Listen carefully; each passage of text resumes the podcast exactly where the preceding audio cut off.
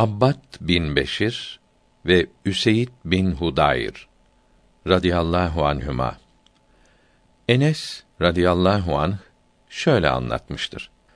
Abbad bin Beşir Ensari ve Üseyd bin Hudayr Ensari çok karanlık bir gecede Resulullah'ın sallallahu aleyhi ve sellem huzurundaydılar.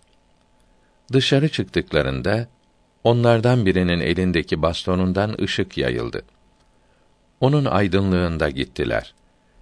Birbirlerinden ayrılınca ikisinin de bastonundan ışık yayıldı. Her biri kendi bastonundan yayılan ışığın aydınlığında gitti.